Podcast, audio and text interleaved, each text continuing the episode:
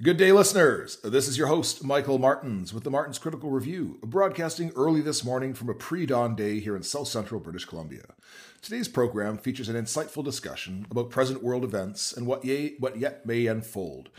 We'll look at both the physical and metaphysical reality of what we will all be facing and how to navigate it successfully. Joining us for this episode is Gareth Icke, returning for his second appearance on the show. Gareth is a truth seeker, a social activist, a rock star, an author, a former international beach football player, and a personality and presenter of the Right Now show, an uncensored current affair news show on the Ickonic network. The Right Now show airs every Friday at seven p.m. U K time, where Gareth speaks to guests from around the world on a wide range of subjects. His hard-hitting, uncensored news and current affairs program highlights the people and stories the mainstream media ignores and or silences. Gareth, it's an honor to be able to speak with you again today. Thank you so much for your time and welcome back to the show. Thanks for having me, mate. And thank you for, for um, accommodating me by getting up at a crazy time in the morning. I appreciate well, that. No worries, mate. I'm an early riser. This wasn't too uh, too off the, the usual. Uh, the usual. Uh, however, you know, now with the, the shortened day length, it does make it a little more difficult because it's, uh, you know, jet black outside. So, uh, Oh, okay. Yeah. So, uh, how have you been keeping since we last spoke in April? Uh, what's what's new and exciting in your world, or or where are, you, where are um, things at for you? We had quite a cool summer, to be fair. We we the, the COVID narrative died in the summer. Putin cured it um, for a bit, um, but they're ramping that back up now, which is tremendously boring. I kind of, you know, it's just like rinse and repeat. Um, so, you know, the autumn and winter are probably going to be quite boring, but the, but the summer's been cool, actually. Um, Ickonic's gone from strength to strength, which is great for us to uh, to be able to reach audiences that we, we weren't reaching before.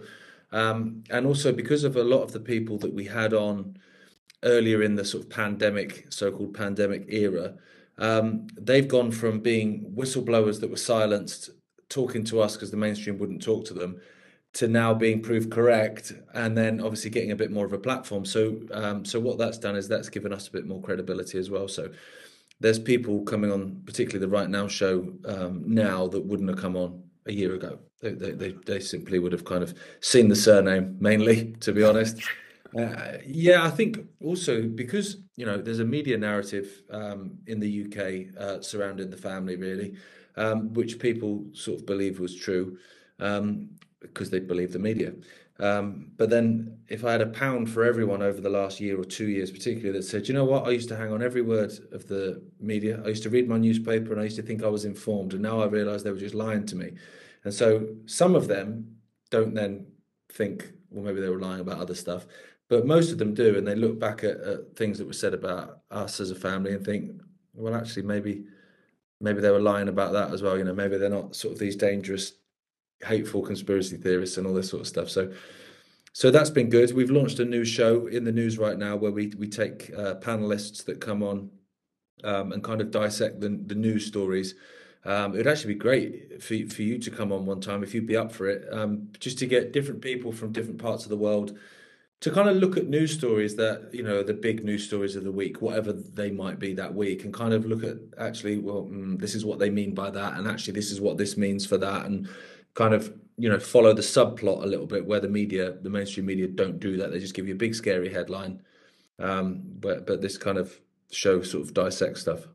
Uh, that's very interesting. And I would enjoy that for sure. And, you know, that's one of the reasons I reach out to you from time to time to get that perspective from a different portion of the world to bring it back to North America. Uh, so that people, it's, it's a balance, you know, what's happening here, how are these people thinking and how are they interpreting events? And it, it gives people a broader perspective. Definitely. I think some areas as well are, are like a testing ground, sorry, like places like Australia, New Zealand, you know, we can quite easily look at those areas and go, oh man, geez, oof, poor buggers, and then carry on with your day without realising actually whatever they try and push there, they'll just push it there first. If they can get it to work, maybe they might need to tweak it a little bit. Okay, maybe the people won't comply with that. Okay, maybe we'll try this. Once they get a model that works, they'll export it everywhere. Yes, very much so, and, and I'm I am very um, enthused that the, the, the program and Ickonic is, is growing. I mean, that obviously means that people's minds are uh, being turned on to the truth as opposed to the propaganda. So that's uh, that's heartwarming as well. I mean, all the best to you guys, and, and hopefully that continues. Thanks, mate. So uh, a couple of weeks back there, I was watching Charles greet an adoring public. Um, and I must, at, at, at the time, it was one of the single greatest shows of humanity that I've seen in the last couple of years. Uh, we had hundreds upon hundreds of people of all different colors and ages and creeds lining up shoulder to shoulder. I think I saw maybe two or three masks there, uh, paying tribute to the new king. Now, you may not agree with the monarchy or the role of the monarchy, but I think this display was really positive for humanity. What, what are your thoughts on that? Um, I don't know. I kind of I, any kind of display of empathy is is sound by me, but um, I think the whole kind of monarchy thing is kind of strange, because a lot of those people that were queuing up overnight to walk past a box um, containing or not containing someone they've never ever met, they they probably wouldn't walk around the block for their own family.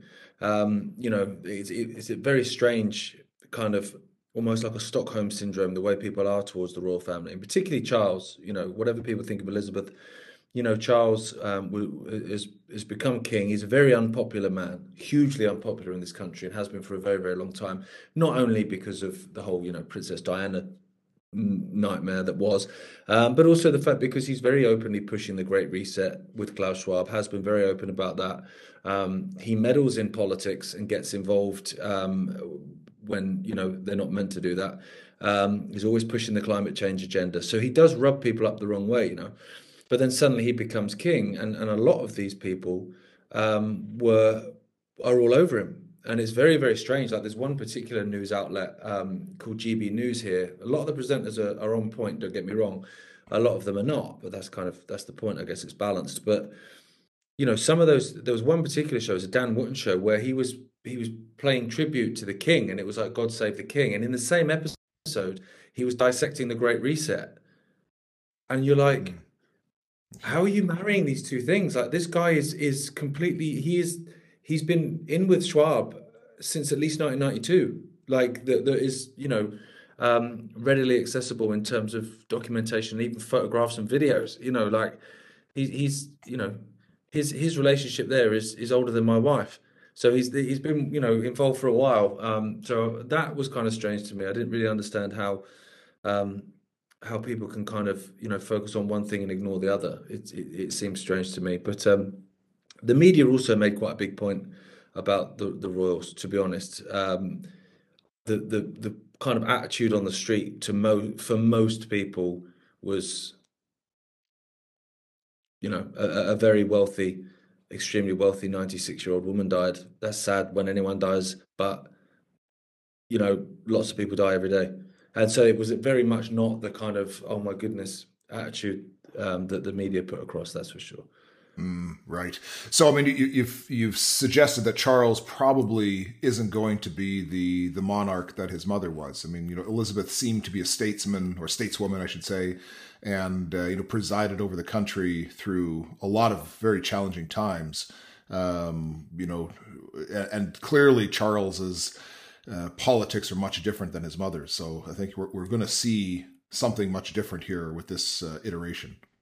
A hundred percent. Yeah. I mean, the thing is, you know, I'm not a fan of the royalty anyway. The idea that someone, you know, has a God-given right to rule over others just because of who they had sex with or who their parents had sex with or whatever is, is bizarre to me. But the fact is, like, Queen Elizabeth didn't really annoy anyone because she didn't really say or do or have an opinion on anything. And so if you don't have an opinion on anything, you, you don't kind of win anyone over that much, but you certainly don't lose anyone either. It's kind of like that sort of, you know, you play that middle role of, you know, it's a nil-nil draw basically. Whereas Charles, I'm sure, will say things that he will have, like, you, you know, your climate alarmists will be all over it. But most people generally, um, you know, don't, don't support him. Um, he's also massively out of touch. He's a bit of a bumbling idiot in a way that, you know, he, he doesn't read a room very well. So when he's talking about the climate and he was talking about, you know, uh, being more sustainable and, and eco-friendly and stuff, he was saying, for instance, you know, we should we should get these carbon neutral trousers, these particular trousers that are, um, you know, better for the environment and stuff like that. You know, they're fifteen hundred pounds a pair, but uh, and you're like,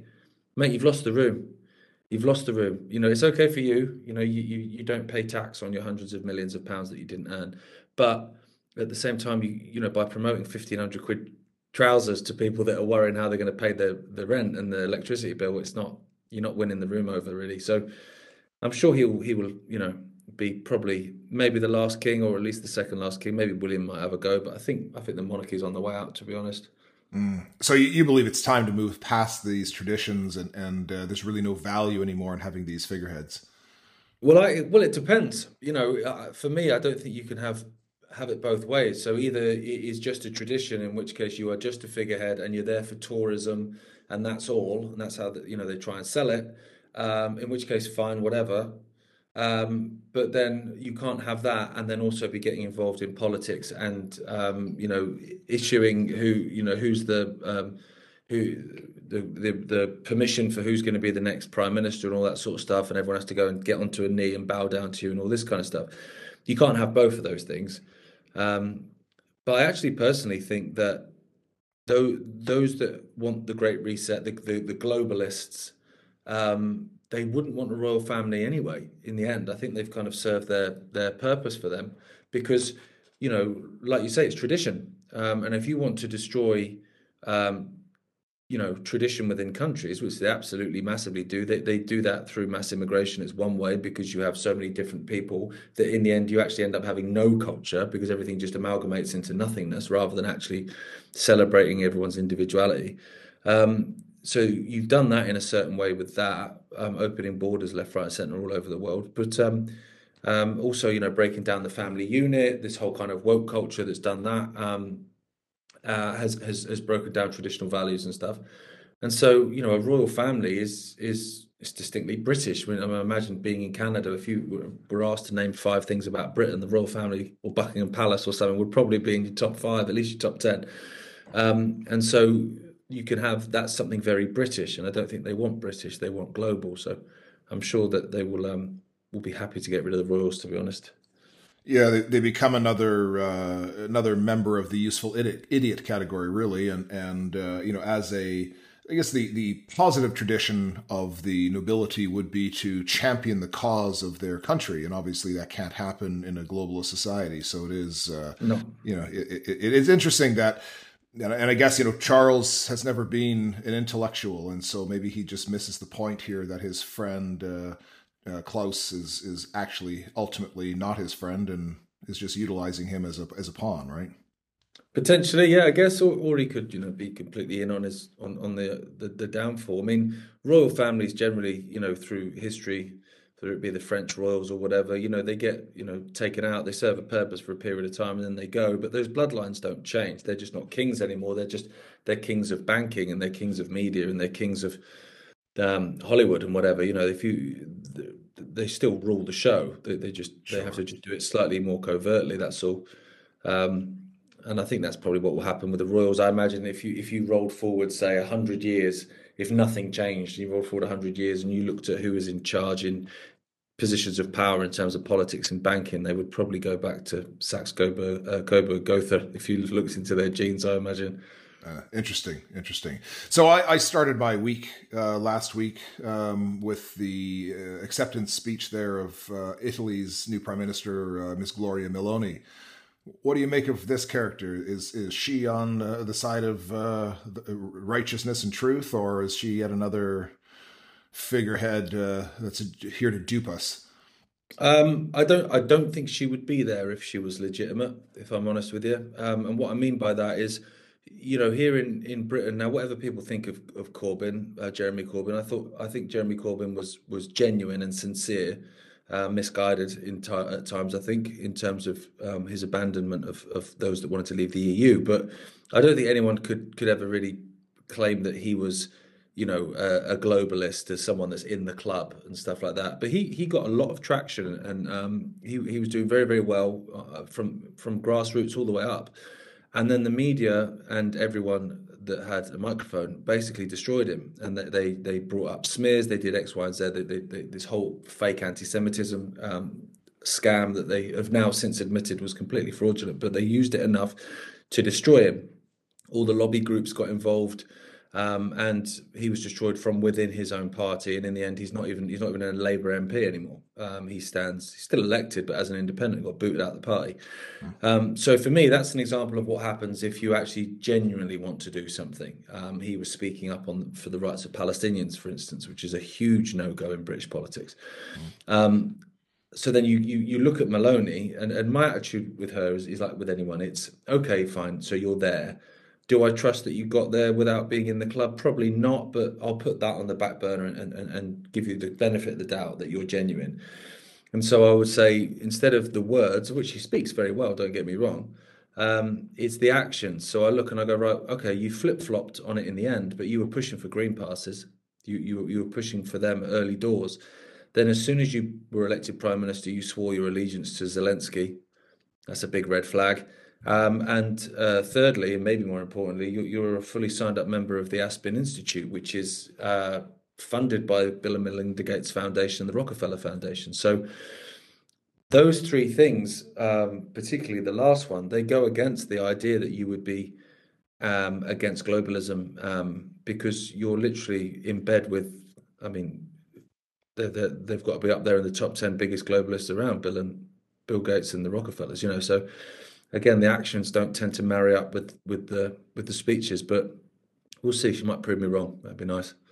Yeah, it'd be nice to see somebody step out of that fold and and uh, you know, be, be a real nationalist. But uh, like you say, I mean, let's uh, let's keep an eye on her, and if she uh, disappoints us, well, it's uh, yet another one in the club, right? Well, that's it. Yeah, that's the that's the most frustrating thing. Um, people lead you on a certain. I mean, Trump's done well. He, he's he's kept the the kind of merry dance going quite a lot longer than I thought even he would. But you know, at the same time, you know, he he kind of led people um, over the cliff a bit. He he came in as president, and then he you know he starts bombing Syria again, like the same as everyone else. And so actually, you then go, okay, all right, fine. Um, and again, the actions, you know, you could have pardoned Assange, didn't. Um, you pushed the jabs on people that have now killed God knows how many people.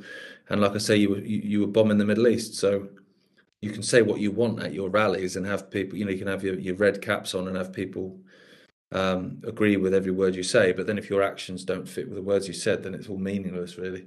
Yeah, yeah, for sure.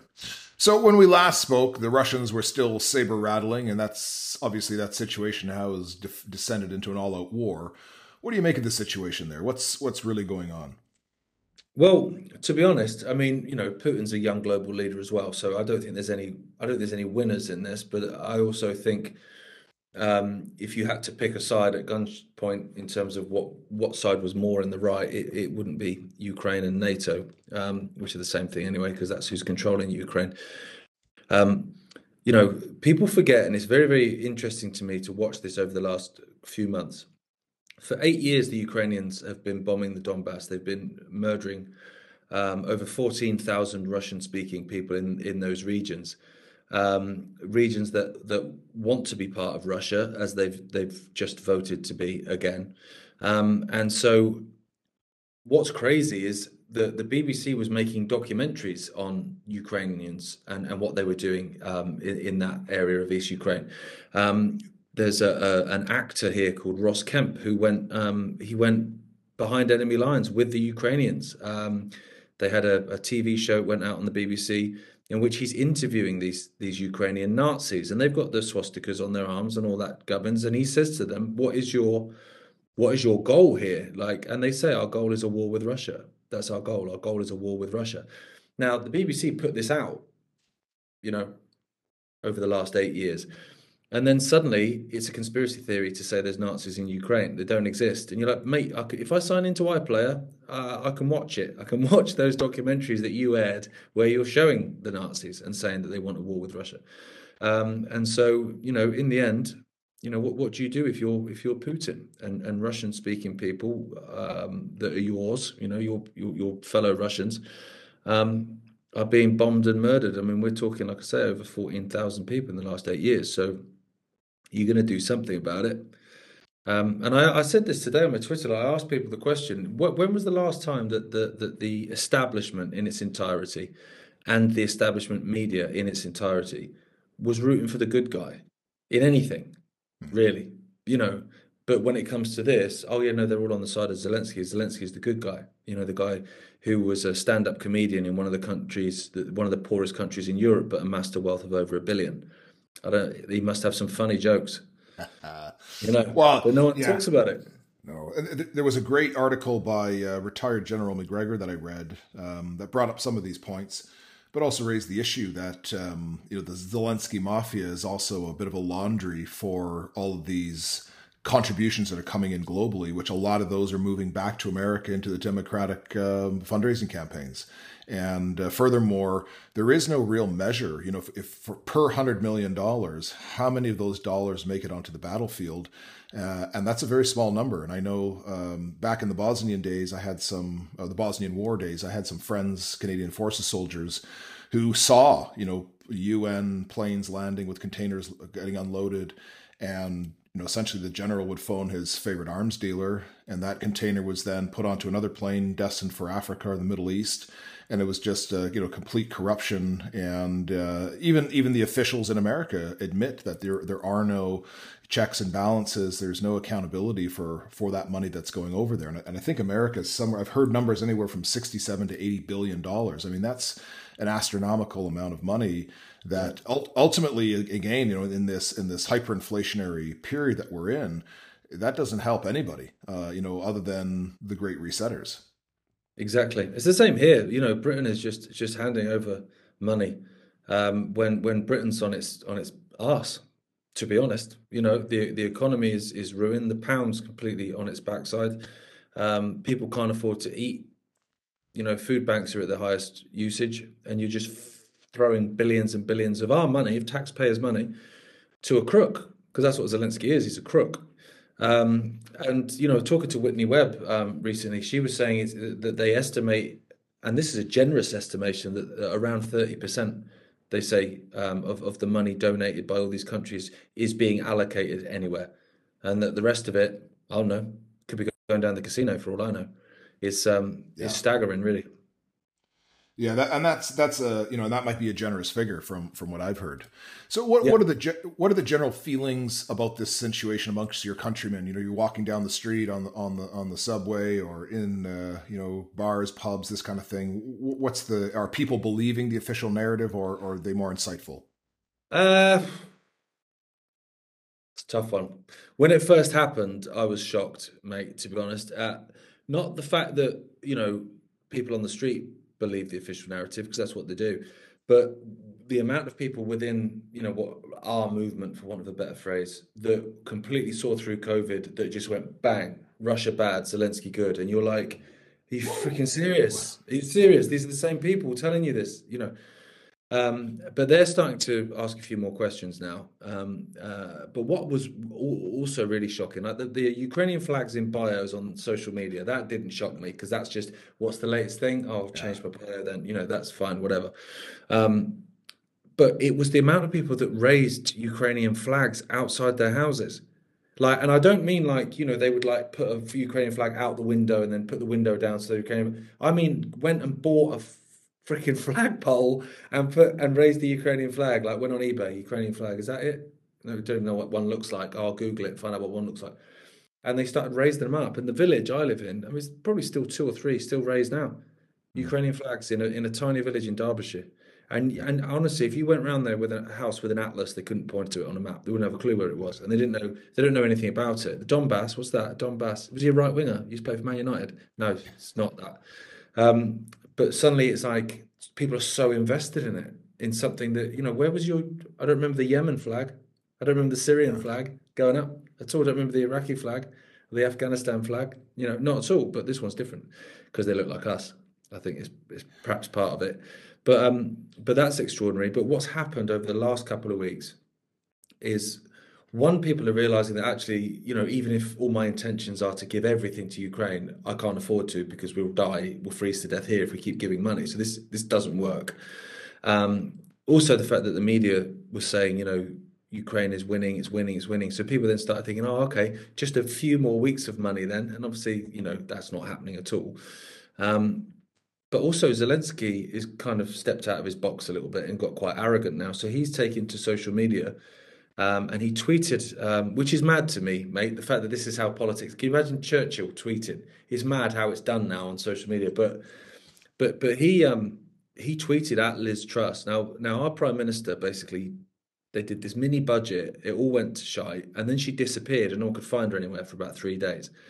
Um, and so it felt like she'd done a runner, but it transpired she was just talking to Zelensky because it's more important. So he tweeted basically saying, you know, we've had we've had meetings with Liz Truss, and I uh, let her know that we expect to be given basically more money and more arms and X, Y, and Z. And so that word "we expect" actually, you know, it pissed off a few normies, to be honest, mate. It did. And, and the, the comments underneath it were, were, even from ones that still had a Ukraine flag in their bio, were like, hang on a minute. Hang on a minute. What do you mean you expect? Like, you've kind of you've gone a bit too far, really. Like, British people, unfortunately, uh, you know, have been massively cucked over the last sort of two or three years, but only to a point. You know, in the end, everyone's got a breaking point where they go, enough's enough. And I kind of feel like that sort of arrogance from Zelensky, coupled with the Nord Stream attack, has kind of woken up quite a few people, because as soon as the media told them that Russia did it, that that set off alarm bells, because that doesn't make, you know, even even in the normal, I believe everything the state tells me brain, that doesn't compute. Like, what do you mean? Like, it's, it's their infrastructure. They've already turned it off, but can turn it back on at any time. So that's a bargaining chip for peace for, for Russia. You know, Russia annexes these areas of eastern Ukraine. Um, They've got a bargaining chip. Look, so say for Germany, for instance, that relies on, on, on gas coming in. You go, look, you you recognise these areas, and we can turn this on anytime you want. We can turn the gas back on, and you can all have heating. Um, that, in the freezing cold months of winter, will be a bargaining chip, because the German people would be looking to their government going, I don't even care about Ukraine anymore. Just, I'm freezing to death, you know. Um, but that bargaining chip's gone now, because someone blew it up. Um, and the fact that they it's blown up the day before um, a pipeline coming down from Norway into Poland is turned on, is put online. You know, it, it's it's staggering. And so that kind of has, has opened a few people's minds a little bit, to be honest, mate, because they're just like, now I'm being lied to now. I know I'm being lied to. I don't know to what extent, perhaps, but I know I'm being lied to. Well, and, and Putin's reaction thus far has been interesting. I mean, given the fact that he's a totalitarian and, and, and pretty extreme, I would have thought that as a retaliatory measure, he simply would have turned off all the pipelines to Europe and made a statement that, you know, clearly, and not without any blame, he said there's, you know, clearly some problems with our infrastructure, and for safety of everyone, we're shutting everything down to analyze and assess uh, the integrity of these pipelines, and we'll let you know when we're going to restart them. And that would have caused immediate panic across Europe. Um, that would have brought an end to this thing almost immediately, you know, within a matter of days or weeks, because you would again have the citizenry, industry, everything would have been screaming to turn those, to turn the pipes on. What is it going to take us? You know, what do we need to do to get gas flowing again? So I'm kind of surprised. Either something's going on in the background, which we don't know about, but uh, thus far the reaction has been a bit strange to my, to me. No. And also, you know, the, the the narrative here was sold that he was trying to take Ukraine, he was going to march on Kiev and all that kind of stuff, whereas they made it very clear that it was about these four areas um, that, that were that were full of Russian-speaking uh, citizens that had been, you know, under attack for the last eight years. It made the point very simply that these were the areas that they wanted, and they're the areas that they went into. They've not marched into Kiev. They've not done any of these things. Now, bearing in mind, you look at the size of Ukraine and you look at the size of Russia. I mean, you know, if he wanted to take Ukraine, have it right, he could take it. You know, if it was if it was by if it was by any means necessary, and and you know, forget the collateral damage, he could take it in, in a heartbeat. It clearly doesn't want to. Yeah. Um, yeah. You know, again, that that kind of is another reason I think a few Brits have started saying, well, you know, hang on a minute, he has actually gone into that area. They're carrying out referendums, which obviously people are just calling a sham and whatever. But, you know, he's not trying to go to to to Kiev and stuff, or Kiev, as it's called now. Every every, every supermarket's changed the packaging on chicken Kievs. They're called chicken Kievs now, which does make me laugh, because that'll help. Sure, absolutely. So I think the war in Ukraine has definitely tested the renewable energy argument and possibly delivered a knockout blow. Uh, what are your thoughts there? Um, yeah, completely that. Uh, and also the whole thing is such a scam anyway. Um, so here in, the, in in England, like my my energy supplier said that, um, that claims to be one hundred percent renewable, by the way, one hundred percent renewable energy, claimed that my prices were going to have to go up because of the price of gas, to which I questioned that, because I thought you were one hundred percent renewable. Um, but it's all just an absolute nonsense. They, they, they basically just pay off to offset those those um, those non-renewables, so that they can say they're one hundred percent. And it's like, but that doesn't make any, that that's like that's like me opening a vegan restaurant but using goose fat, but because I paid the the, the Geese Society a few pounds, I can still say to everyone it's a vegan restaurant when it's not. Um, but that's what the energy companies do here. So they're still reliant on non-renewable energies, um, while saying they're, that they're all renewable. Um, another great example of that is the Glastonbury Festival here. You had all these car chargers set up, all these uh, eco-warrior people with tie, tie-dye T-shirts and blue air turning up in their brand new expensive electric cars, charging the cars there, this big virtue signal. All of those chargers were attached to a diesel generator. You know what I mean? That, that's it. And it's, that's the, that's the, um, that's the climate cult in a, in a nutshell. No, I think that the the nut, the, the, the, it's more of a nut organization than anything else. Boy, that's that's a good one. Um, so, what what is your uh, energy price at now? You mentioned your your carrier there. What are they charging you a kilowatt hour?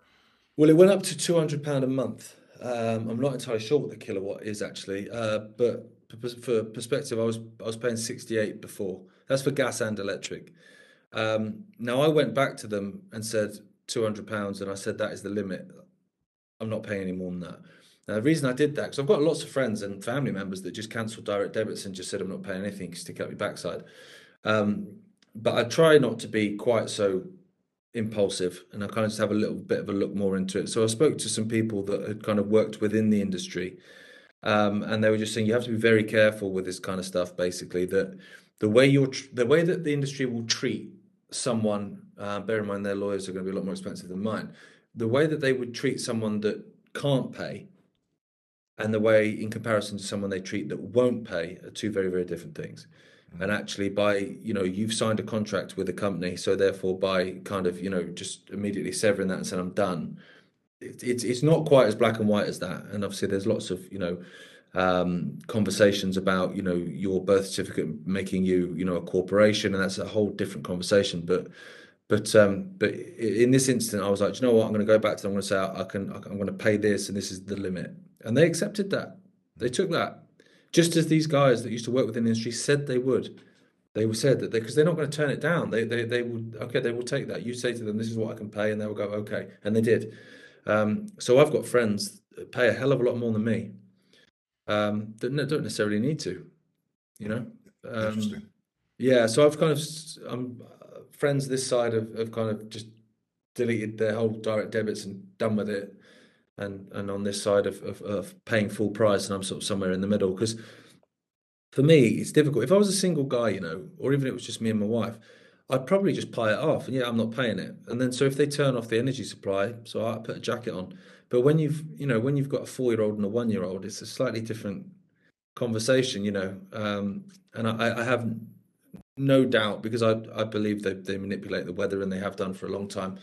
Um, and there's evidence of it um, in the U K. They've been manipulating the weather here since the fifties at least. Um, that's documented, um, mainstream documented, actually. When people listen to you talk like that, they think you're a conspiracy theorist. But here in um, in the nineteen fifties, the, the Ministry of Defence was, was cloud seeding and playing around with the weather, and it went wrong, apparently, or maybe it went right. And they flooded um, an entire region down in Devon, uh, which is down on the south coast, and they killed people, killed about forty, fifty people. Wow. Um, mass floods that just wiped out an entire village um, because they were playing with the clouds. And you think that if you're doing that in the fifties, imagine what you're doing in twenty twenty-two.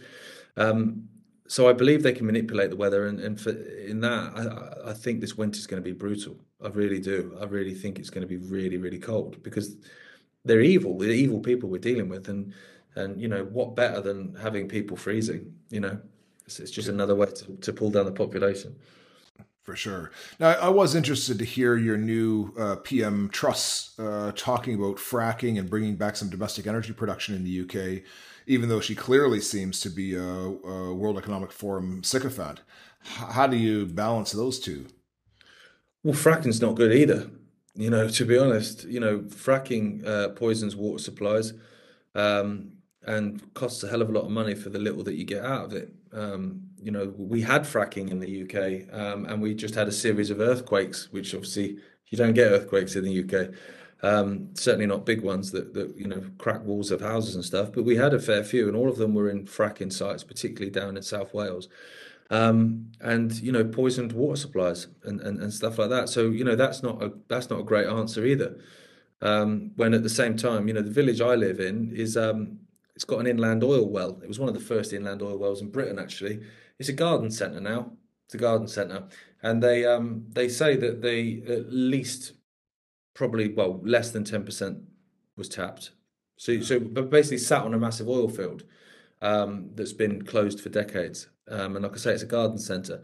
And so you've got stuff that you can use, um, um, but they don't want to. You know, you, you have these organisations like Just Stop Oil that, that come and cable tie themselves to stuff without realising that cable ties are made out of oil. That's an inconvenient truth, isn't it? Isn't it just... So where is this all headed then? What's the prognosis for Europe uh, and the U K for this fall and winter? Um, well, what what they want and what they get are hopefully two different things. But, you know, it's always been about control. It's always been about that. I've been saying that since, you know, the beginning of COVID, when people say it's about money. And of course, yeah, there is some, that's a desire within the pharmaceutical industry, of course. But what does money give you? It gives you more freedom to control others. If you have all of it and they need some of it, then, you know, that, that can be used as a tool of control. But... But mainly it is just about that. And so, you know, if I want to, if I want to control people um, and have them, you know, do what I wish, then people that have their own income source, people that have their own houses, that's not going to fly because they're not dependent on me. If you if you're dependent on the state, the state owns you. Um, you know, that's what they say. Control. You know, if you control the food, you control the people. Um, and that's what's going to be this winter. There is scarcity coming, and so that they, they will own the food. Um, and at the end of it, you know, when people are so desperate and ruined, they will offer the solution, which is what they always do. Um, now, as, uh, to give an example, you know, obviously the World Economic Forum is pushing this whole kind of you will own nothing, but you'll be happy. You know, you'll own nothing and have no privacy, but you'll be happy kind of stuff. And you think, you know, if you own your house, then w- what do you mean I'll own nothing? I own my house, it's mine. But then I say, okay, if I say to you now, right, I tell you what, sign everything over to me, mate. Sign your house over to me. Sign your car over to me. Stuff. You can have it. You still have it. You still live in there with your family and stuff. You still drive the car to the shops, but I'll own it. You tell me to jog on. You go, what are you on about? But now, if if I manage to create a scenario in society where you're destroyed in the sense that you can't afford the mortgage anymore, you're defaulting on the payments, you can't afford the payments on the car, you can't even afford to put fuel in the car, um, and you're screwed. You're facing, you know, the street. The bank come and take your house, and you are on the street with your kids and your dog and your whole family. And then I come back and I knock on the door and I say, yeah, mate, that offer I made before, it still stands. You sign everything over to me. You can still live here. You can still drive that car to the shop. And I'll even give you some universal basic income so you can put a little bit of fuel in there. Not too far. I don't want you going more than sort of five kilometres, but, you know, enough just to go to the shop and back. You would probably take it. You would probably take it because you'd be like, well, it beats the street. And, and, and that's, yeah.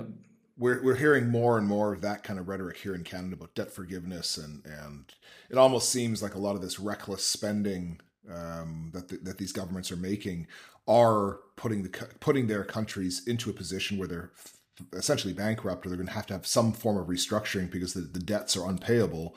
And uh, you know, if the government is going to restructure their debt, they'll roll everyone else's forward, and we everybody winds up with with zero or or. or worse than that, because, you know, if you actually own your home already, that's probably no longer, you know, there was a statement here in Canada that uh, personal property rights are not an inalienable right, according to this, you know, this, I forget the politician, but, uh, you know, the, the, one of the, one of the cabinet ministers had made that statement. I mean, that's, that's a, that's a scary statement. Yeah, exactly. And it, and it's the same everywhere. It's the same everywhere. The, the, the governments are, uh, and the people that run them are a protection racket. And what that's what kind of surprises me. Like, I say this to people as an example. Like, if you owned a bar and you're there and you trade in and everything's great, and then some guys turn up and they want to buy your bar off you because it's what they want. They want to run this bar. And you say, no, I don't want to sell my bar. And then suddenly your bar starts getting firebombed and trashed and ruined and destroyed. And then these guys come back and they say, oh, God, this place is a mess. I'd still like to buy it off you. I, I would go, I've got a suspicion you might be behind the firebombing of my bar, you know, just, just a sneaky suspicion. But when it comes to this sort of scenario, people just can't see it. You know, the cost of living crisis, it's not, it's the cost of lockdown crisis. And who implemented those lockdowns? Who pushed for them? Um, you know, here in the U K, there was no choice. You had the Conservative Party, who were the government, pushing these lockdowns. And if you wanted to get them out and go for a Labour government, Labour wanted harder lockdowns and longer lockdowns. So your choice was, there wasn't one. Yeah. Um, and that's, you know, that's how it is. You take away the, the freedom of choice, then what, what, what are you supposed to do about it, you know? Um, yeah. And the other thing as well is this, with this universal basic income and all that stuff, it, it will come with conditions. People don't realise that. It will come with conditions. For instance, your vaccine status and everything else will need to be in check. You know, in China, with their social credit system, if you've not got enough social credit points, you can't go on aeroplanes, you can't go on trains. You know, they could, the computer says no, because everything's digital. Yeah. So, so you know, what if what if you've had too much red meat? I don't think you deserve that. And you go and try and buy red meat, and you do. I'm sorry, I can't. Can't. The computer says no, um, because it's not good for the planet. You've used up your carbon points that month. Yeah. You know. Yeah. That, yeah. It's frightening. People think frightening. It's too. Yeah, they think it's too fantastic, but it's it's literally happening. Yeah. Yeah. So we're also hearing some rhetoric, especially this week here, uh, that there's a possibility of nuclear war um, stemming from this Russian conflict. Is that something you think is real, or is that just more fear? Um, fear for me. I don't. I don't. I don't see that happening. I just think, um, you know, m- most people, which is. Which is hilarious, really, as as mortal beings, because there's never such a thing as safety, because you will all die eventually. That's just sort of how it goes. But people crave this safety, and so here, at least, it's like they will they will give up things that are important to them if you will just keep them safe. So with COVID, okay, I'll give up my business. I'll stay home all day.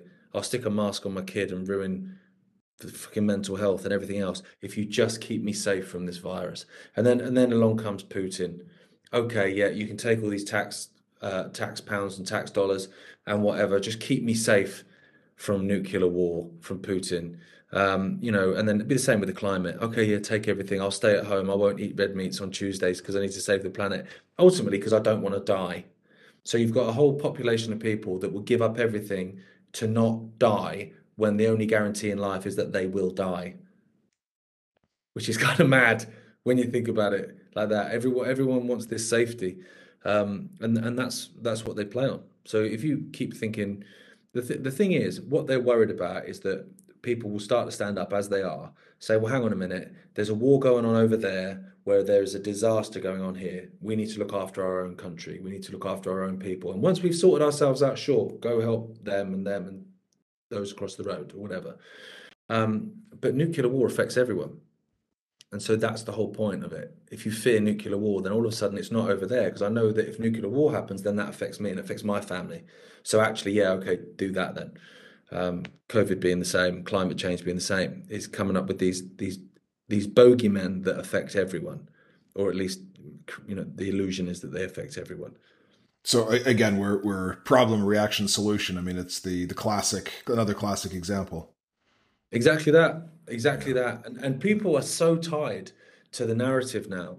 Um, they've gone so far. I think these people have gone, the people that buy the narrative, they're the ones down the rabbit hole for me, because they are so far into the darkness of it that anything you tell them that's not, that's not, you know, in that realm of what they believe, they will, they won't. You know, it used to be, oh, all right, tinfoil hat, and then they'd carry on with their life.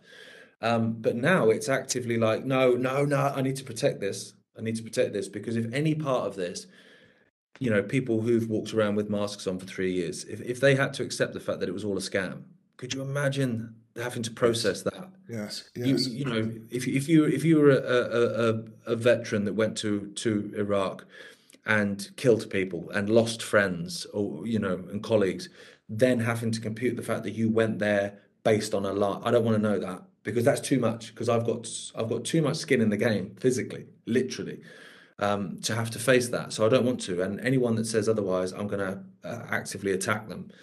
Um, and, you know, I always use this analogy, and maybe I said it before on the show, so if I do, did forgive me, but it feels like, you know, if a friend tells, if you if you me and you, we're out drinking, we get together at last, we cross the Atlantic, we're going out for a pint, and you see um a friend of yours wife in the bar, and she's necking another guy, and you're like, shit, Gareth, that's that's my mate's wife, oh my god, right? You're going to tell your friend, because you're a good friend. You tell you tell him, by the way, mate, I went out for a few beers last night and I saw your wife with another man. Now, there's there's a there's a small portion of people that will probably go, oh, cheers for that, mate. Thanks for letting us know. I did suspect something's going on. Most won't. Most will attack you for telling them. They because they, they don't want to compute that. The idea of it is too much for them. No, she wouldn't do that. She wouldn't do that. So what's the next best thing? You've made it up. Why have you made it up? You were always jealous of our relationship. You were always, and so they actively go for you. And I, I find that, you know, when you talk about Russia, I'm, I'm a Putin apologist, a Putin shill. And I'm there, like, retweeting my own tweets saying, look, this is me saying he's World Economic Forum. There's no good guys in this race. You know, like, I don't know how more clear I can be. The reason I'm being very vocal about Zelensky is because I'm trying to be an antidote to everything else, the whole of the mainstream media. And also, our money's not getting sent to Putin. So actually, this is a conversation we need to have. Um, same with COVID. You know, you point out um, vaccine damages and vaccine injuries. But if you're saying that to someone that's had three of them or four of them or five of them and they've given them to their kids, well, they don't want to know that. They don't want to face that. Um, yeah. They'll have to. They have to eventually. But but but they they will they will face it kicking and screaming at you and me and whoever else is telling them. Yeah, and that, that's very interesting how you've summarized that. I, I just recently rewatched uh, Yuri Bezmenov's nineteen eighty-three interview, and uh, particularly the point about demoralization and how once a population is demoralized, it doesn't matter what information you present to them, they will argue against it because they become so entrenched with their their learned behavior and all of these beliefs that they've accepted that it, it's going to be very difficult for those people to step out. Like you mentioned, the, you know, the guy that's worn a mask for three years or the, you know, the person who's vaccinated their kids with these, these shots and these boosters and, and, you know, at what point and what do we have to do to unravel that within their brains? And, you know, Bezmenov says that's a potentially a generational problem that, uh, you know, you have a, this demoralized population that has been led down this path. It's going to be very difficult to steer them back into uh, reality. A hundred percent. I mean, there'll be with, with the masks thing. You know, there'll be people twenty years from now still wearing them in the yeah. supermarket that just will not let go of it. You know, and it's funny, like um, because I've watched that that that speech before um, about the demoralization. Every time I hear people quote it or talk about it, I just think Joe Biden. What is what is having a president who's clearly doesn't know what day it is? You know, what does that do to you as a population? That he's our leader. He's the best of us. Sure. The guy can't. The guy doesn't know where he is or what he's doing. You know that that that can't be doing a lot for, for the American self-esteem either. Yeah, yeah. So you've kind of said earlier on here that you know the COVID is boring, and and unfortunately, it seems like many people are going to uh, bite uh, the narrative again here. Um, what what are you hearing in the U K? Uh, you know, are there are there more cases coming up again around around here? We definitely seem to have another wave of sickness. Um, that's affecting both, uh, primarily the vaccinated. And, and of course, I think before we got on air, we joked that, uh, you know, people are saying, oh, you know, thank God I got vaccinated or would have been much worse. And it's like, nah, you probably wouldn't have got it. Um, yeah. w- w- where are things at there? Same here, really. Um, you know, vaccinated people are tested positive and being ill. Um, and from what I could see, unvaccinated people aren't. You know, unvaccinated people have got the sniffles, but it's, you know, it's October. That's what happens. It's what happens every, every single year. You know, um, the temperature tends to drop pretty quickly. It's quite strange in Britain, um, where you will have summer and you literally, I, I, I know I do it every year. I'll, I'll literally step out, out of my front door and go, bloody hell, oh, winter's here then. Like, it just seems to to happen, like bang, all of a sudden the temperature drops massively. And um and so, you know, when that happens in terms of any sort of change, temperature change, people get the sniffles. Um, you know, all the kids go back to school um, in September. And so um, I was talking to a teacher friend of mine actually the other day, and she was saying that's what happens, September. You know, people come in with the sniffles, the kids all get poorly, everyone goes home, their immune systems are a lot stronger afterwards, and we all get on with our life and look forward to Christmas, but not anymore. Um, you know, and I saw an article in the New York Times actually, it said that, um, so I'm not proud of reading that rag, but, you know, it said that, um, you know, flu and COVID are so similar that actually the only way you can tell the two of them apart are by having a test. Yeah, which which doesn't really test for anything either. So doesn't test for anything either. And that just says it all. You know, yeah. If you have to have a test to tell you you have a deadly disease, um, it probably ain't that deadly, really. Yeah, that's right. Now, it's interesting to note, one of the other sort of highlights of last week was a press release that Air Canada uh, issued, very strongly worded, um and it was coincide. It was released to coincide with the removal of all the air travel restrictions here in Canada. Um, the press release mocked the government, uh, saying that the restrictions that were put in place were never justified by science or evidence, and acknowledged that air travel has and always is safe. Um, I found this interesting because Air Canada received billions of dollars from the Canadian government, and it really seems that it's biting the hand that is feeding it. And and again, is is this kind of a bit more of a pushback on the narrative? You know, has the pendulum swung to its maximum extent to the left, and we're seeing a pause and hopefully a, a, a return to centre? Uh, potentially, in some ways, yeah. I mean, you're always going to have people within any organisation that are that are genuine. Um, you know, not everyone that works within a government is is, you know, a cultist. You know, is so there may well be good people at, at Air Canada that are making a legitimate point, which it is. Which, you know, none of this has been based in science anyway. It's absolute nonsense. Yeah. Um, but you know, the, to to talk about the pendulum swing though, it does. You know, that's that. Concerns that is concerning a little bit, in the sense that I was talking to a guy called Neil Oliver. Uh, we're making a walk-in series, and he's a historian um, by trade. He's now very much a, a political commentator, but he's um, he's a historian by trade. So we spoke about the Battle of Stirling Bridge and uh, William Wallace, and we, we went up to Scotland and we had this interview. And while we weren't filming, we were just chatting about the world basically and how bloody mad it is. And he was saying that his concern in terms of wokeism and this whole sort of far left agenda, he said, um, it's not even really that. It's what that does to the pendulum swing, because if you push it so far one way, it doesn't come back to center. Like that's not that's not how the momentum works, that it goes the other way. And that actually this this whole kind of woke ideology, whilst it is very, very dangerous, particularly for kids, um, to counterbalance that, people will will it will almost send the pendulum the other way, um, and that's not good either. Um, and so that was quite an interesting point he made, and I kind of I, I look into that now. Um, you know, when I see things, and I think, you know, how can this go in terms of the other way? Um, you know, and so uh, for instance, I, I look at stuff where you you you know you have. Uh, for instance, I spoke to Gays Against Groomers as an organisation, and they were saying that this whole ideology. Um, it's gone so far that actually the acceptance of L G B T people is actually lower than it was ten years ago. Now, that's crazy, because you think, yeah, but it's everywhere now. Like, surely there's more acceptance. It's like, well, no, it's not. It doesn't work like that, because you have the absolute lunatic fringe of of, of that group, which is now getting a microphone. Um, and, you know, can, you know, I, I, I'm, I'm a woman because I say I'm a woman, um, you know, a floral dress and a beret. Pink beret, all of a sudden that's womanhood. Womanhood's a costume change now, yeah. And so that's that's gone too far. And so she was saying she, she she's um, she's um, a lesbian, and she was saying now we're getting more grief because the rest of our community, for want of a better word, um, is is now in the gun sights of people that are actually genuine people that that kind of have.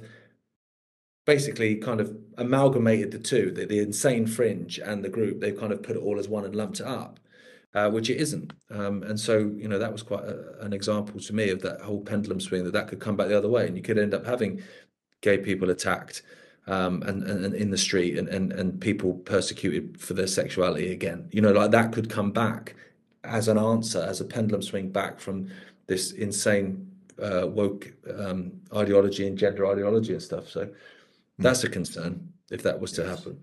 Yes, yes. And, I, and I'm not sure that we're going to get there, because I think there's there's some inertia and some friction uh, battling all of this uh, agenda. I hope so, mate. You know, that it's, I think we're going to get somewhere right of center, and that's probably where we need to be. Um, I don't, I you know, I hope we don't get to that far. You know, we don't want to be at the extreme of anything. Extreme anything is extreme and doesn't really have a, doesn't serve the majority of the people, right? No. So shifting gears here, there seems to be a strong movement uh, in the United States now towards the creation of a central bank digital currency. Uh, and I, I've learned that the Bank of England's in the process of swapping old paper notes for plastic, which obviously is an interesting exercise to flush cash from all of its hiding places. What are your thoughts here? Is this essentially just more control? Um, what What is the underlying purpose of all yep, this? Exactly that.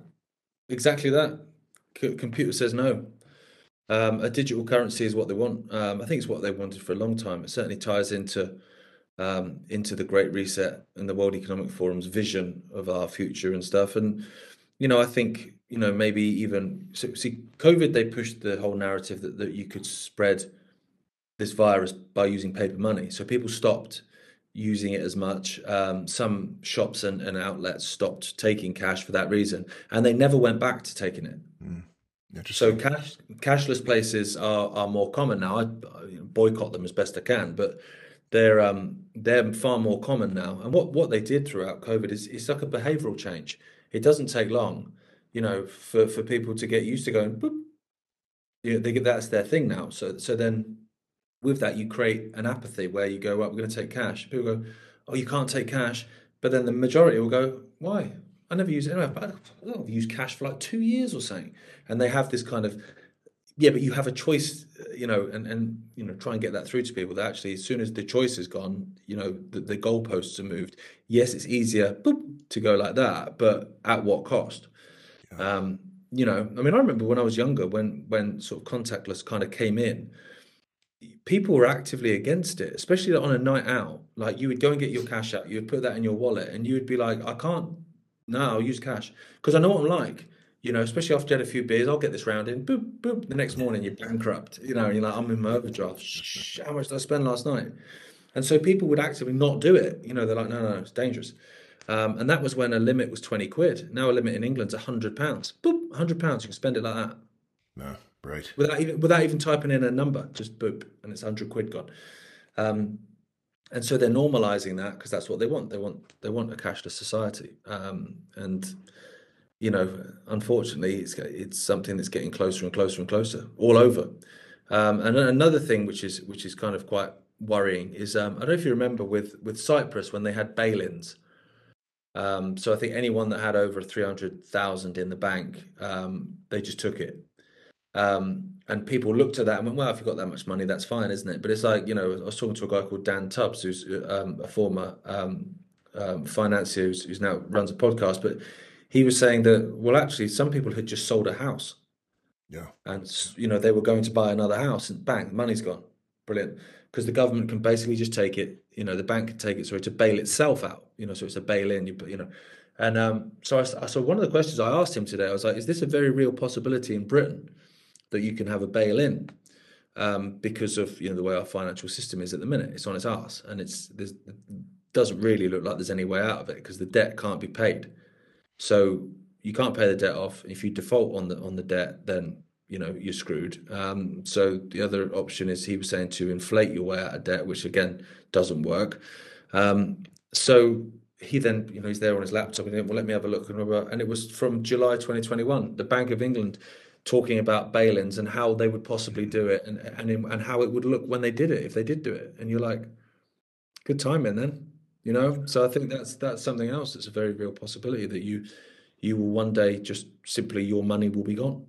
Yeah, yeah. That, those those are good examples, and, and that's something that I've been warning people of uh, here in Canada, that at some point, you know, a, a bill will be released quietly that says, uh, you know, it's your patriotic duty to contribute ten percent of your of your savings. Uh, maybe beyond a certain number, which is probably going to be a low threshold, ten thousand or twenty-five thousand, something like that, um, to, you know, assist in the COVID recovery and blah, blah, blah, and on and on. And, and, you know, that's, if it's sitting there, you don't have control of it, right? Um, exactly. You mentioned your uh, economic situation there and, and the devaluation of the British pound, which I guess is at historic lows here. I uh, spoke with a colleague there in the U K, and, and he mentioned that there might be a political connection there, that uh, some of the cabinet members have actually kind of sold the country out, uh, hedge fund folks and that uh, nature. Have you, what have you heard there? one hundred percent. So there's actually mainstream media coverage of this, which I was kind of shocked by, to be honest. Um, but the more I look into it, the media moves as one. So the next government of Britain is a Labour government. That's what they want. You know, because with Keir Starmer, you would get, not only would you get the, the the same level of fascism, basically, in terms of restrictions and control and totalitarianism, but you'd also have wokeness. You know, he, the guy's on his knee more than anyone I've ever seen. And, and he's, you know, he's got his Weldon mask on all the time. He's, he's you know, a real woke guy, and the party is the party of wokeness. Um, This, this is a party that had a um, a conference where they charged um, white people more than uh, non-white people to go to a conference.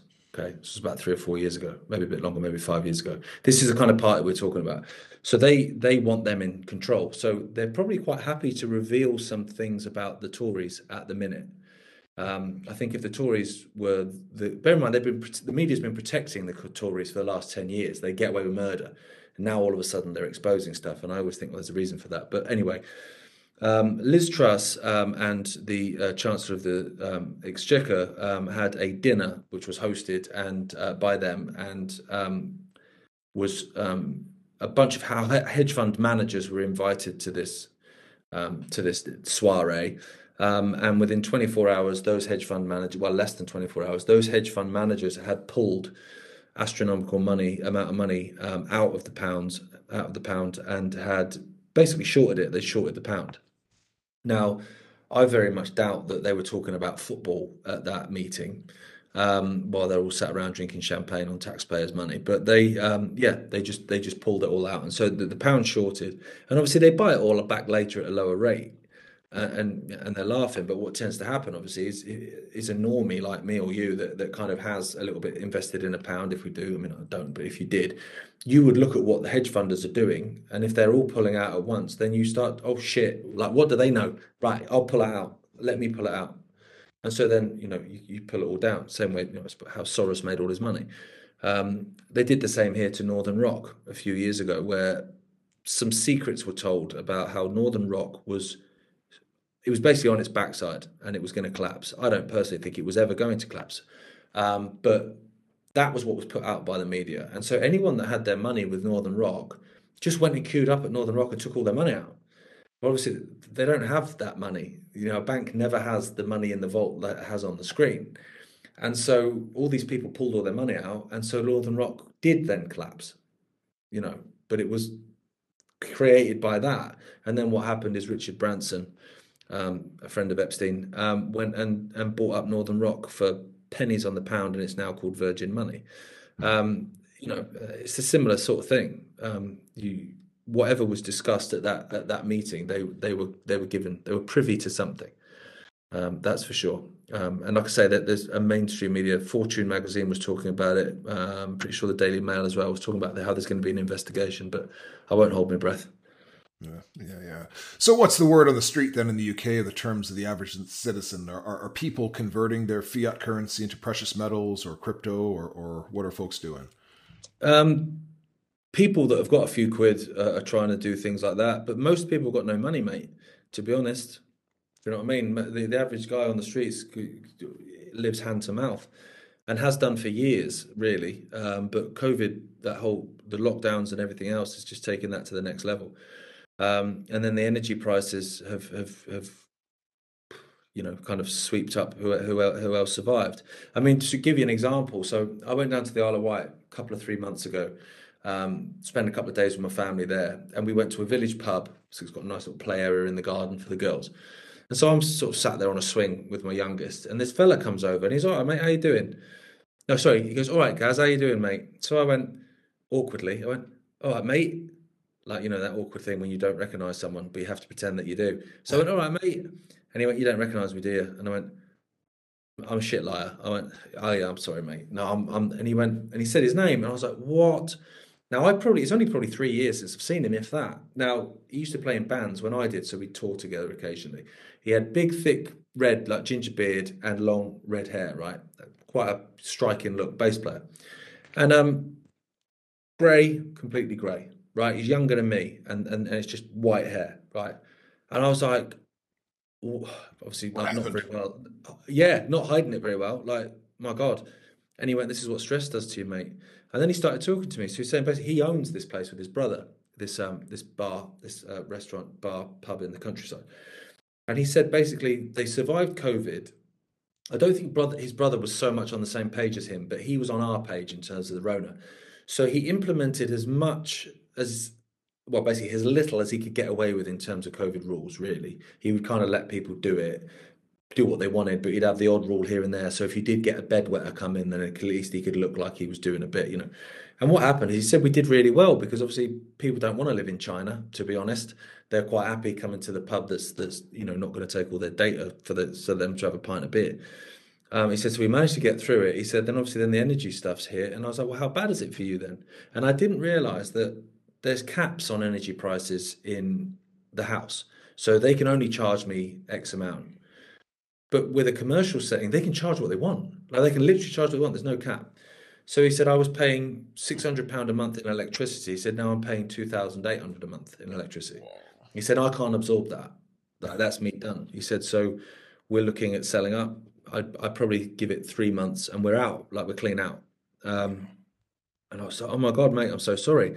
But then I just thought about it. I was like, now that doesn't make any sense to me. Like as a businessman, as a ca- if you're a capitalist, then you say, like you can you can fleece a sheep as many times as you want, but you can only skin it once. So I go, right, so I'm charging him six hundred pounds a month. That's six hundred pounds every month that I get in my, in my pocket. Now, if I charge him two thousand eight hundred quid, okay, I'm going to get that for three months and then he's gone and then I'm not getting anything. So I would look at that if I was a, you know, a businessman and, and exploiting people, but wanted to keep exploiting people, I'd say, why don't we charge him eight hundred pounds a month? He can probably just about absorb that extra two hundred quid. Okay, eight hundred pounds a month and he'll begrudgingly pay it, but he'll begrudgingly pay it every month for ten years, for twenty years or whatever, you know. So in terms of a business model, destroying the people that are paying you doesn't make any sense to me. Which then makes me think, well, then there's more to it than that. It's, it's, you know, it's, it's like a cancer. It, it, it destroys its host. Well, then it destroys itself. That's ridiculous. That's not very, that's not a particularly smart way to do it, you know. And that's what made me think, you know, this whole energy thing is completely manipulated. It's meant to destroy him and his business. You know, it's not about just getting a few quid. It, it's, it's meant to destroy people. Um, and he is one of a, goodness knows how many people uh, that are in that same position. So I've gone on one, but to get back to the original question, most people aren't buying up anything because they don't have any money, to be honest. Interesting, interesting. So um, shifting gears here, your uh, father's latest interview with Mister Rose, um, he made a very profound statement uh, that really resonated with me regarding the destruction of self-respect by the way of these COVID measures. Uh, do you agree with these statements and do you have anything to add uh, to that whole philosophy there? Well, it's very interesting, actually, because I was doing a podcast with my mate Rich called What Af, and, and we were, this was around about maybe June of twenty twenty. And I'd stumbled across this Biderman's chart of coercion, mm, yes. um, this Amnesty International thing. And that then that says it. It was one of the charts of, of, of how they can coerce people and also how they can break down. It was all about prisoners of war, destroying prisoners of, of war, basically. And one of them was was meaningless tasks. Was to get people to do stupid things that they know are ridiculous, but if you can get them to do it anyway, it's the equivalent of the cowboy shooting at the feet, dance, dance, you know, that sort of thing. It's just completely demoralizing people. Um, and in the chart of coercion, it says when you break down that, when you demoralize, when you break down that self-respect, people are much more malleable because you don't have that. And I'm not doing that. Shut up, I'm not doing that. I've got some self-respect, mate, you know. If you've got no self-respect and someone says, take your trousers off, you go, all right, you take your trousers off. You've got self-respect, you go, fuck off, we're on about. Like, no, obviously not, you know. Lick a battery, no. Um, but that, so that is, yeah, I think that's massively part of it. You know, they got people to to do ridiculous things, to, to you know, sit in a restaurant like this and lift your mask up for a mouthful, pull your mask down. I mean, what kind of, who's, people did that. I, I, I saw people walk to a to a, a door of a restaurant, put a mask on, walk in, sit down, take the mask off, chat amongst themselves. Hey, mate, yeah, can I have two more lagers, please? Cheers, love, thanks. For an hour, and then go, I'm just going for a wee. Put the mask on to go and have a wee. I mean, you, you, I saw people, and I was honestly, the amount of times I was sat just looking at people like, like I can't believe they're actually, I can't believe they're doing this. Um, but they did, they they just broke people. And then when they come along with the next thing, like Russia and Ukraine and climate change and monkeypox, whatever else the next thing is, people are, are already destroyed. So they're a lot easier to, to you know, to, to, to get to agree to ridiculous things. Yes. Yeah. And we, we covered the uh, Biderman's chart of coercion on this show at length with a, uh, I think a seventeen or a twenty year veteran of the Canadian Armed Forces, uh, James Topp, who's uh, on a march across Canada. And if you're interested, I can connect you to him. He's a great man. Uh, we've become friends since. And, uh, you know, he was, he in his, the latter stages of his military career, he was being trained how to train soldiers to resist captivity.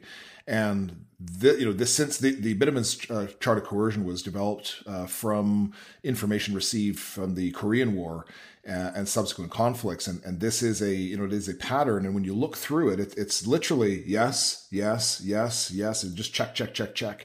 And you know we're living in this giant social experiment. And and uh, you know again, it's I guess the uh, when we get into these demoralized people, it's difficult then to think. So my next question then is to those people who may have suffered this loss of self-respect and, and were coerced and duped into this this uh, chronology of events through the Biderman's chart of coercion, how can they rebuild themselves? What can they do to, to regain the self-respect, uh, in your opinion? Um, God, good question. Um, forgive yourself, I think, is is part of it. You know, I know a lot of people that, that kind of, you know, bought narratives, um, you know, even down to having two of these bloody shots, um, and then realized, and they feel like absolute idiots and they beat themselves up about it. I've got one particular friend that, that took two shots to go on holiday, didn't really want them because didn't feel that he needed them, but took two to go on holiday. Holiday got cancelled, couldn't get to go. And I think he kind of thought maybe me and my brother and a couple of us other guys were kind of not, not mad and wacko, but maybe going a little bit out there with our comment comments surrounding COVID and stuff. And he sent me and my brother a, a private message, like like a three-way chat thing on WhatsApp, just saying, guys, like I'm fucking I'm sorry, man, like I didn't believe you guys, I, you were totally on it and I was just a coward and all this sort of stuff. And I was like, dude, like mate, like it's we're all on the long road to the middle, mate, and everyone gets to certain places at a certain time. And also it's very different, you know. The, the view is very different from a different rung on the ladder. Like I can be one more rung up on the ladder because I've been doing this for longer for a start. Um, and, you know, I've been surrounded by this information when you haven't been. So I'm one step higher than you on the ladder, but that's only one step on the ladder. But at the same time, what more can I see by being one step higher? A lot more. But that doesn't mean you're stupid because you can't see it. It just means you're not aware of it yet. You know, come join me one step. Yeah, there you can see it. Wow, there you go. And now you're on the same. Um, So that would be part of it, I think, would be to forgive yourself for that. Do you know what I mean? We all, it happens. Like, don't beat yourself up about the fact that you got duped. Mate, it cost billions and billions and billions of pounds to dupe you. It, it cost the best behavioural scientists on the planet, because that's what the governments were being advised by, particularly the U K government. SAGE was, was advising government on everything. And you look at SAGE, they're behavioural scientists and psychologists. They, they knew what they were doing to get into your head. So... okay, yeah, so they got you, but now you're out of it. And so now you'll know better for next time. So that that's uh, some self-love that people need to express. And then that, you know, that Definitely. community community amongst, uh, just, you know, man to man, human to human, it's that, that love and forgiveness and uh, the empathy. Yeah, one hundred percent, one hundred percent. And that is, is what I sincerely hope. I mean, it's difficult because like, you know, I think I've made a joke about this before, you know, with, with a name like Ike, I'd lost all my norm fr- normal friends years ago. So that, you know, long before COVID. So um, I didn't go through the same stuff as a lot of other people did who who saw through the narrative and lost their jobs. They lost loved ones. They lost husbands, wives, your family members, friends, uh, social circles. My mum lost her whole social circle, basically, um, because they all bought it and they were very, very against her not buying it, basically. Um, so I didn't have that. So, you know, so you have my ultimate sympathy. You know, I, I can't, you know, um, judge people that went through through that. But at the same time, I just hope that we can reconciliate, that there is a reconciliation between different factions within this dynamic. Um, you know, I know a lot of people, perhaps some that I've just mentioned that lost more, will be more demanding of apologies and, you know, verbal reparations than I will be. I'm not bothered. I don't need an apology for calling me a tin foil hat, uh, grifter, granny killer, all that sort of stuff. It don't bother me. But, you know, some might well want apologies for that. But um, I just hope that we can reconcile because in the end, you know, it's all COVID was just another way as well. Another di- part of that was to divide people and keep people apart and, and, and arguing amongst themselves. You know, I mean, I saw arguments with people that, that were that were wore two masks and, and one mask. You know, you should, you should double mask. I think that's a bit too far. I just wear one mask. No, you need to double mask. Mate, I'm waiting for the argument between the, the twelve masker and the eleven masker. You know, it's, it's extraordinary. But they create these divides. And, you know, people need to realise that, I, I say to people, are you in the one percent? Are you, are you part of the global one percent? And they're going, no, of course I'm not. Right. Well, you, you, you're not on the winning team then, mate. As the, as the game is meant to be played, you ain't on the winning team. So you can argue with me and call me names if you like, um, or we can join forces. And that's got to be the way forward for me. I think that's a much better way of doing it. Yeah, absolutely. And, and it's, you know, it's interesting you say that your mother went through that experience. Uh, you know, mine has had the same. And, uh, you know, it's it's just beating your head against this uh, hard wall of, of cognitive dissonance that, uh, you know, I guess the, really the only way that this is going to change is is through the people who didn't buy the narrative assisting and welcoming those that did to the other side. And, and, you know, some of them aren't coming across, you know, they've made their decision, and uh, it's, it's, you know, probably for some of them going to be a final decision based on their health status, which will only continue to decline. So uh, I do feel that all of these challenging and dark times that we've experienced here, you know, for, for quite some time, but really have reached a crescendo over the last couple of years, Uh, are paving the way for a new golden era of humanity. Um, that, you know, if if we learn these lessons and we evolve through this, that the the future for us is very bright. Uh, w- would you sense this as well? Yeah, I I, I agree completely, and I, because I think, as bad as it is, the, the best people have been through trauma. The most intelligent, experienced people that can offer the best advice, um, and and um, you know, offer the, the best solutions tend to be those that have been under some form of trauma and duress. Um, you know, I, I saw quite a few in the end, um, psychologists having this whole conversation about why did some people basically see through the COVID narrative from March twenty twenty, from the beginning, uh, and others, you know, you were looking at December twenty twenty-two and they still couldn't see through it. You know, what the hell, I'll explain this.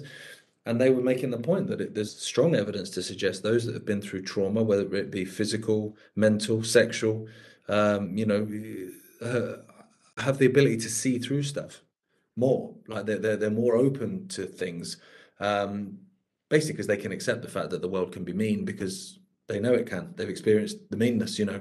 And so those that have maybe been mollycoddled and and you know uh, need a safe space when Hillary loses, you know. Um, that actually that those kind of people that, that have that trauma um, are on a on a better level, a better standing to understand reality, basically. And if you think like the last three years, I can't think of anyone that's not been under trauma of some description. You know, we've all been battered um, from all sides, you know, even those that, that were agreeing with with restrictions and all that sort of stuff. They, they, they may well have agreed to getting battered, but they still got battered. You know, they they still lost livelihoods. They still locked themselves in their houses for months on end. They they still missed out on stuff. You know, so everyone's everyone's been a victim of trauma in the last two or three years, um, and I think that makes us stronger um, as people for sure. You know, you win some, you learn some, and I think a lot of people have kind of started to kind of open their eyes to to the possibility of more now. Yes, very good. And so any advice then for people as they make this shift towards this new golden reality? Are, are there any key pivots that people need to make or in their thought processes or how they're engaging with the world? Um, for me, find your tribe. Find your tribe. Um, find people similar to yourself. Um, that was so important during um, the, the lockdowns. Um, I saw it so much at the protests where people had lost everything um, in terms of social circles or whatever, which is so important because we're social beings, uh, humans. And they would then come to protest and they might recognize me from a podcast or from a speech or whatever. So they'd sort of make a beeline to me because they'd be like, oh, I recognize you. I'll stand with you because I'm on my own. And I'd be like, yeah, stand with me. And then the next time you go to a protest in a month, they're there and there's about forty people around them. And they've got, oh, yeah, we've got a network group now. These girls are from the same village as I am. I didn't even know, we, we lived at opposite ends of the village for twenty years. We didn't even meet each other. How crazy is that? Turns out we're on the same page. Now we do coffee mornings, whatever. You know, these, these countless times this happened. And so people built networks and they built tribes and it was great. And and people, you can watch just the look of people. They just flourish. Their eyes have got more life in them. The skin looks better, everything. Um, because, you know, they've, they're surrounded by people that they can make have a connection with, an emotional connection with, and have a conversation. Um, you know, I was re- listening to a podcast this morning in the gym. Actually, it was Jordan Peterson. It just it came on um, on thing, and I was just listening to it, and he was saying about, you know, someone say if they hadn't had a good conversation in five years, say take someone from five years go. You haven't had a good conversation in a month, right? Now say you haven't had a good conversation in five years. They won't be alive. And if they're if they are still alive, they won't want to be, you know, because that's how important it is to have this interaction. And so in terms of navigating what's coming, I think having a tribe of people that you can converse with and, and play off of and, and stuff is, is so important. Very good. Very good. Well, sir, that, that's pretty much it for me on this end. Uh, what's next on the horizon for you in terms of uh, your research and truth-seeking activities? Um, well, I'm looking into at the minute. We we had um, a, a lady called Louise Crefield, who's um, the founder of uh, an organisation called Save Our Rights U K. She came on the Right Now show last week. Um, and it's very interesting because, you know, we have these conversations about how social credit system is definitely what they want. Um, you know, Canada's slightly further down the line than us, I think, here in the U K. But within our within our laws, um, there's actually ten laws. Um, sorry, sorry, seven laws, um, which basically would make a social credit system impossible. You couldn't you couldn't legally introduce one. One is G D P R. Um, there's also the um, the um, Bill of Human Rights here um, that would make it impossible. Like I said, there's another five laws on top of that. Um, and between now and June next year, the U K government is attempting to pass ten bills which will eradicate all seven of those laws, mm. um, which if passed by, you know, next summer, you you could introduce a social credit system without any legal framework to block it, um, which I think is very interesting and very important to know. So so that's something that we're kind of looking into at the minute. Um, in terms of how to stop that and, and, you know, how we can assist Save Our Rights U K. And, and also, you know, whether this is going on in other countries, I'm almost certain that, you know, if it's happening here, um, there will almost certainly be plans to to change the constitution in the U S to block one as well. Um, sorry, to, to, to basically block any blockage um, that, would, that would stand in the way of um, of a social credit system. So, so that's interesting. Um, and daunting, but you know, it's one of those things. The more you can uncover, then and you can go to people and tell them, because it's, you know, I can say to someone here in the street or in a pub or whatever, look, they want to introduce a social credit system, and they go, oh, do they? All right, okay, okay. Do, do you know what I mean? But then if you can go, they try, they want to introduce a social credit system. These are the seven laws that are blocking it. These are the ten bills that are taking. All of a sudden, that person is going to go, okay, okay. I'm I'm a little bit more interested now because actually you've backed up what you're saying. It's not just a buzzword or a buzz term. You know, you're, you're backing it up with actually this is what they're doing. So um, be interested to see what happens with that. Very interesting. Very interesting. Well, uh, I look forward to your coverage on that. And clearly, you know, that is uh, one of the great risks for uh, citizens of the world that, uh, you know, this type of system is enacted and, and our freedoms are really curtailed. And and uh, and that, I guess, brings up a, a, another topic of which is, you know, this you mentioned sort of find your community, find your tribe. I mean, we're we're getting into a situation now where whether these are parallel societies or parallel systems, um, we were there's probably going to be two potential groups of, of citizenry, one that's compliant, one that's not. And how are those non-compliers going to exist in some semblance of normalcy, um, you know, right from acquiring basic needs like food and energy uh, to more, you know, elaborate things like restaurants, pubs, uh, shopping, et cetera. Oh, exactly. Yeah, that's that's I think we'll, we'll know more about that. Um, after this winter, um, you know, in, uh, my dad said to me the other day, actually, he said, do you think, do you think that they'll, um, the Brits will, will buy it in terms of this COVID narrative? And, you know, I, I think they'll real struggle. I think if they could, they'd lock us down again and all that sort of stuff. But I think they really struggle here. And so I think the government, and I guess that would go for other governments as well. The worst possible thing is they try and introduce a law and the people say, yeah. And it's done then, because then the power dynamic is is out in the open, and, and other people start thinking, oh, hang on, actually, no, maybe the power is with us. So what else can we change? You know, yeah. um, they, they wanted to do that here, not the Christmas just gone, but the one before. They wanted to lock down for Christmas. They wanted to lock down, and they kept polling and polling and polling and polling. It was incessant, the amount of polling, and they were told in no uncertain terms, stick it up your ass, mate. Even people going, look, I've worn a mask for this amount of time. I've had two jabs. I'm done, mate. Yeah. And so they they couldn't close down Christmas, so they didn't. And so everyone had their Christmas with their families and, and whatever. Um, and so we're at a fine line. I think if the government think they can get away with implementing stuff, they will. Um, but um, but if they don't think they can get away with it, they won't. So it'd be, it's a bit, bit, bit of a test, I suppose. Yeah. You know, a bit of a test this winter just to see how compliant everyone is. Well, you know, I guess fingers crossed that um, that compliance isn't as great as it was uh, prior, and that uh, there's some pushback and resistance, at least somewhere. Because like you say, you know, if the U K stands strong, it's going to be very difficult to implement that in Canada or America. Uh, you know, well, well, you know, that citizenry said no, we're saying no. Um, and, and that's just it. You know, people need to stand up. Oh, absolutely. Yeah, absolutely. Yeah. Um You know, nonconformity spreads faster than any virus, that's for sure. Yeah, absolutely. Well, sir, uh, thank you so much for your time. Um, if listeners wanted to learn more about you, where would I direct them?